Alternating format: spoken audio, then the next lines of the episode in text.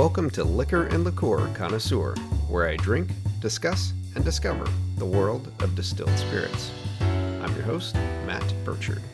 This is episode 59, and I'm drinking Evan Williams Black Label.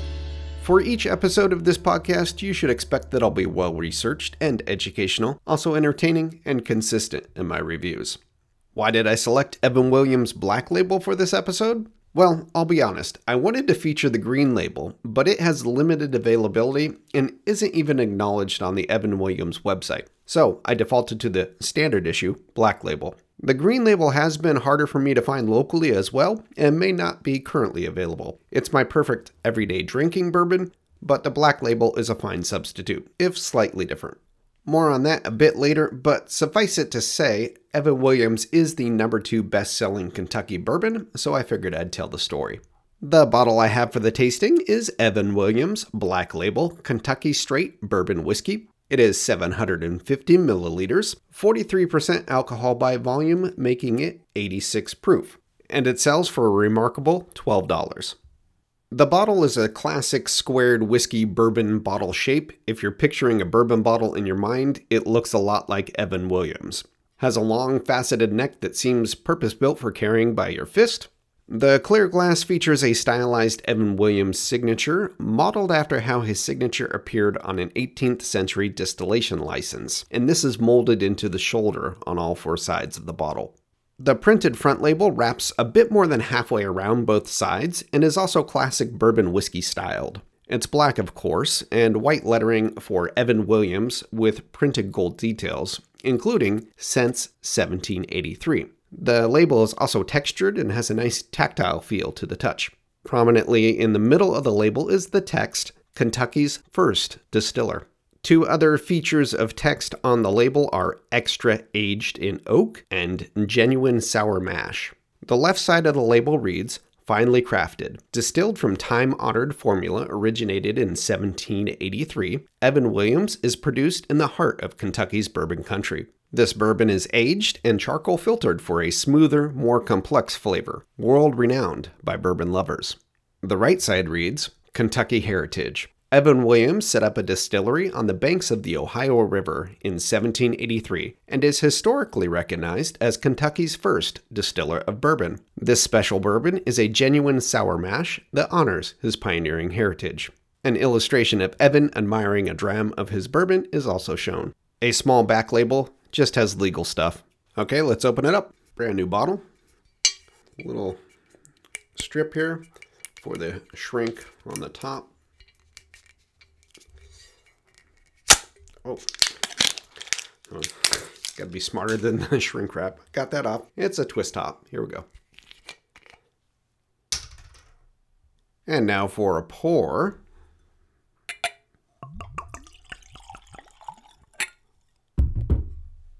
For all liquors and liqueurs on this podcast, I taste them neat, which is room temperature, no dilution, straight out of the bottle. And I'm using a clean Glencairn glass for this, which is a whiskey nosing glass that allows you to gather the aromas of the spirit at the top get a good nosing, also swirl it, take a look at it without it sloshing everywhere. And the glass, it's got nice color. It's a amber golden bourbon color. It comes from the natural oak aging. Now let's try it on the nose. It's it smells like bourbon. And this is how bourbon should smell, actually. But let's get a little more specific. Get some of the woodiness, the you can smell the grain in there. It's primarily corn. Once one of the requirements for being a bourbon, it's got to be at least 51% corn. This is much higher percentage of that. Little vanilla, some caramely sweet notes on the nose get some of the caramelization that comes from the charring of the barrel. Yeah, it's nice. All right, let's go for a taste. Mm.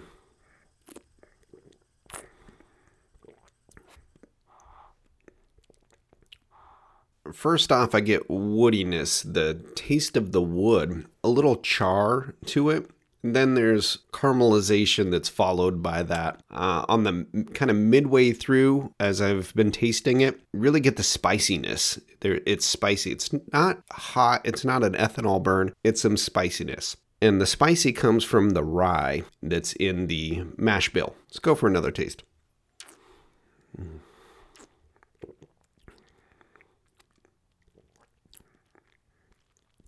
Little vanilla to it as well. Comes out of the wood. This tastes like bourbon. If you're trying to define what bourbon tastes like, it tastes like Evan Williams. One more taste before we get into the history.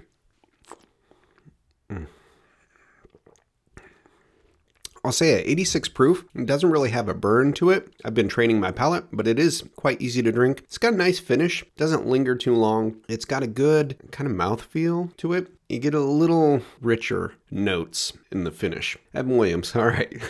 Let's dive into the history. Evan Williams as a brand was launched in 1957. That's a far cry from the since 1783 that's listed on the bottle. It seems misleading, to be honest. So the story goes a Welsh immigrant named Evan Williams immigrated to the United States and settled in Louisville, Kentucky, or what would become Louisville, Kentucky. Here he opened the first commercial distillery in Kentucky. He had been rumored to have been a whiskey distiller in the country of his birth, but that likely led to him starting a distillery in Kentucky. That's the basics of the story, but there's doubt that Evan Williams was Kentucky's first commercial distiller. Historian, author, and obvious bourbon enthusiast Michael Veach recounts in his 2013 book titled Kentucky Bourbon Whiskey An American Heritage that it may be impossible to prove who was the first commercial distiller in Kentucky, and that some details of the Evan Williams story appear to be false. The modern brand does acknowledge that Evan Williams was historically recognized as Kentucky's first distiller, so I guess there's a bit of wiggle room there.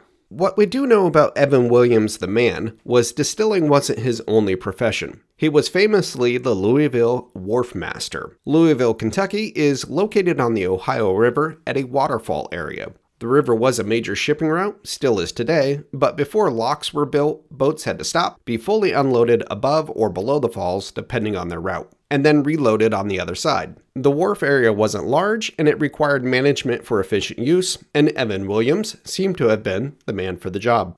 He was entrepreneurial as well and had other skills, including construction, and also served as a contractor and stonemason, building some of Louisville's first buildings. Regardless of the truth of whether or not Evan Williams was first, he certainly was a commercial whiskey distiller in Louisville, Kentucky prior to the 1800s. So the modern brand bearing his name doesn't arrive until 1957, introduced by Heaven Hill Brands, Heaven Hill Distillery at the time. Heaven Hill was founded near Louisville in Bardstown, Kentucky, by a group of distillers and outside investors in 1935. The outside investors, five brothers of the Shapira family, ended up buying out the distillers to save their investment, then hiring talented people to run the business, notably members of the Beam family from Jim Beam fame. Earl Beam was the first master distiller, then his son Parker Beam, who was succeeded by his son Craig Beam, who was master distiller until about 2017. The first product that Heaven Hill sold was an American whiskey named Bourbon Falls. At only two years of age, it was the legal minimum to be a bourbon. Come 1957, Heaven Hill decided to launch Evan Williams bourbon with a seven year age statement, meaning the bourbon was at least seven years old. It quickly became a success and replaced the Heaven Hill branded bourbons they'd been selling. Heaven Hill focused on quality and volume, with production capacity increases to build supply. Bourbon can legally be sold as bourbon with a minimum of two years of age, but must have an age statement on the bottle unless it is four years of age or older. Age correlates to quality, but older doesn't always mean better, but oftentimes it does. Flavors change during maturation, and more change happens the longer a spirit is in the barrel in a climate like that of Kentucky. The seven year age statement was dropped in 2003, and Heaven Hill states that the whiskey is five to eight years old that's used in the blend. And in 2004, it's reported that the proof dropped from 90 to 86, or 45 to 43% ABV. And while it's a blend, not a single barrel, Evan Williams Black Label is a Kentucky straight bourbon whiskey, and those legal definitions I covered in detail in episode 33 on Wild Turkey. But suffice it to say, it's primarily made from corn, aged at least two years, and distilled and aged at least one year in Kentucky. It's very much a blend of various barrels selected for consistency and flavor. Evan Williams is said to be the second best selling bourbon in the world, selling some 2.3 million 9 liter equivalent cases in 2019. It's second only to Jim Beam. It's also award winning and widely regarded to be one of the best values in bourbon. So, how is it made? Evan Williams is made using Heaven Hill's standard bourbon mash bill. It's the same they use for other bourbons they produce, but the char level, maturation, and blending are what make it Evan Williams. The mash bill, or proportions of grain used for fermentation, are 78% corn, 10% rye, and 12% malted barley. That adds up to 100%. Fermentation takes four to six days and is done in massive 124,000 gallon stainless steel tanks at their Bardstown facility. The whiskey wash is distilled in a column still that feeds to a doubler for a second run, and the new spirit goes into new oak barrels with a level 3 char at about 125 proof. Evan Williams is part of Heaven Hill's massive stores of more than 1.6 million barrels of maturing whiskey in rickhouses throughout Bardstown, Kentucky. The bourbon destined for Evan Williams is disgorged straight into charcoal filtration and is then blended to taste and bottled on a highly automated bottling line. It's then shipped to store shelves to waiting bourbon fans. So on to cocktails and consumption. Neat and on the rocks, or mix it up. That's pretty much how you can drink Evan Williams. I tend to drink my spirits neat, and I've got ample Glencairns on hand, and this bottle will likely not even touch ice, just my lips. Evan Williams is a good mixing bourbon, though, and it would make a great mint julep. And with the heat around here lately, if I'd had some mint, I would have been mixing it. It was so hot here in my hometown, it was 116 degrees this past Monday. That smashed records. That's way too hot. For my friends out of the US, that's 46 degrees Celsius. But enjoy Evan Williams however you like it. And bourbon is great on the rocks, just straight out of the bottle. Mix it up. Enjoy it. So, in summary, what do I think of Evan Williams' Black Label?